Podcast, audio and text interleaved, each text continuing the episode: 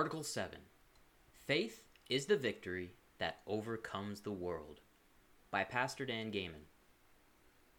About 2,000 years ago, the Holy Spirit inspired the Apostle John in about 80 90 to pen these words from 1st, 2nd, and 3rd John, among which specifically are these from 1st John chapter 5 verses 4 through 5. For whatsoever is born of God overcometh the world, and this is the victory that overcometh the world, even our faith. Who is he that overcometh the world? But he that believeth that Jesus is the Son of God. Rejoice in knowing that because Jesus Christ bought and paid for you by the price of his blood, Jesus Christ will never lose you. John 10:28 says that you can never perish for eternity or be lost. Everyone that believes in his heart that Jesus Christ is the eternal, incarnate Son of God, and that he was crucified and rose from the dead, must also know this. By grace alone, through faith alone, through Christ alone, by Scripture alone, and to the glory of God alone, we are called, quickened from spiritual death, and are saved. This salvation is sealed by the outward and visible sign of baptism for the remission of sins, from Acts 2:38. By our belief and baptism, we put on Jesus Christ and are joined to him through the Holy Spirit. We are baptized into the body of Jesus Christ, his ecclesia, his church. Jesus is the head of the church and the Savior of the body. He reigns as King in heaven and will return to sit upon his throne on this earth. For the first three centuries, Christian men, women, and children were willing to become martyrs rather than deny their faith. These devout Israelites would choose death rather than kneel and say that Caesar is Lord. God has reserved a special place in his kingdom for those fearless men and women who were thrown to the lions to entertain the brutal, fanatic Roman despots rather than violate their conscience. The Romans despised the early Christians and considered them a threat to the empire. They also believed that their polytheistic gods were essential to maintaining order among the Roman masses and that the Christian belief in one supreme God threatened the future of Roman rule. Psychopathic rulers always need a scapegoat when things go badly. The Romans were no exception. MAGA Republicans are the scapegoat for the Marxist left in the US. Eleven Roman emperors were considered especially brutal to the early Christians. Nero, from AD 37 to 68, was the worst and most well known of the psychopathic Caesars. Vespasian, from 69 to 79, destroyed the temple in Jerusalem in AD 70 and waged war in Britain and Bavaria. Trajan, from 98 to 117, persecuted the Christians continually and expanded the Roman Empire more than any ruler had since Caesar Augustus. Hadrian, from 117 to 138, persecuted Christians, built a wall in Britain, and decimated the Judeans of Jerusalem in AD 135 in the Bar Kokhba revolt. Marcus Aurelius, from 161 to 180, was famous for being the Stoic philosopher warrior and was featured in the 2000 movie Gladiator by Richard Harris. While he was not directly connected with persecution of Christians, he did nothing to stop the bloodbath in other parts of the Roman Empire.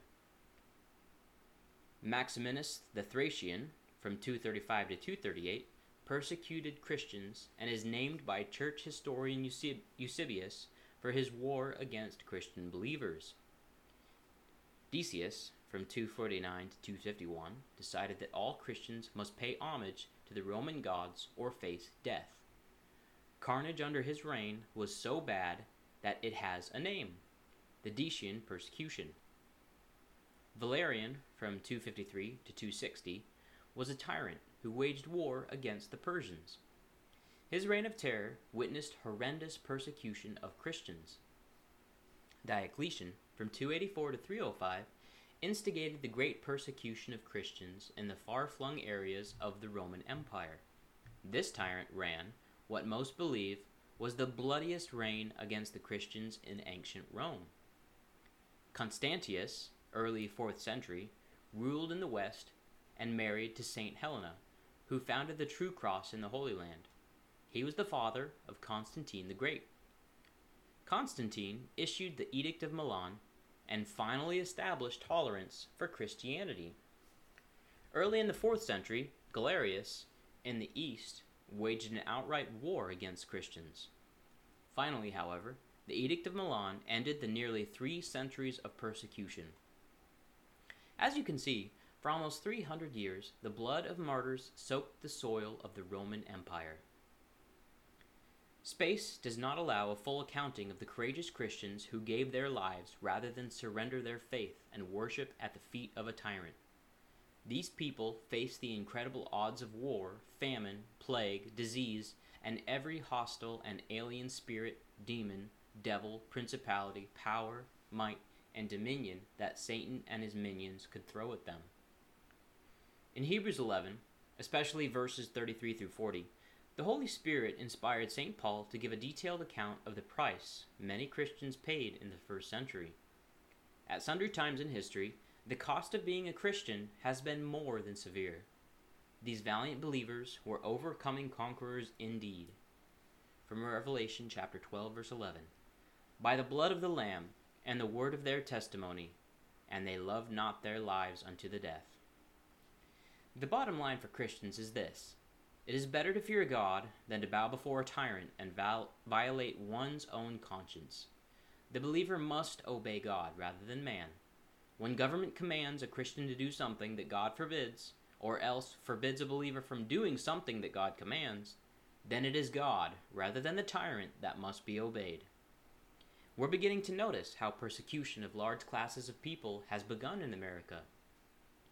Beginning in 2016, when the Marxist left began to brand people who voted for Donald Trump as deplorables, now our label has advanced to include domestic terrorists, white supremacists, MAGA Republican radicals, and other such epitaphs. Millions of the people who resisted the lockdown refused to wear face masks and practice social distancing defied the closing of churches and insisted that only the elderly and those with compromised health conditions should be quarantined. These people were ridiculed and persecuted in the national news media. We who refuse the jab are classified as belonging to the pandemic of the unvaccinated. What a farce. Millions of Americans have come to believe that the entire pandemic was a sham to reduce the world's population, and that another pandemic and new experimental vaccine will soon be rolled out. The push for green energy and electric cars, combined with the reduction of fossil fuel use, food production, and the war in Ukraine, are all part of the COVID 19 reset for global government. Millions of Americans no longer depend on the legacy media for news. People have become much more informed and are a whole lot wiser than they were in 2020. Pray for the multitude of people who deeply regret taking that jab. This population will be much more prepared and hardened in their resistance to not only another lockdown, but any attempt at another mandated experimental vaccination. The rules issued by national, state, and county health departments beginning in March 2020 were not statutory law and are unenforceable in the court of law. Now we all should be we should know that God fearing Americans rightly resisted these non statutory rules that the public health and safety bureaucrats in government tried so hard to enforce.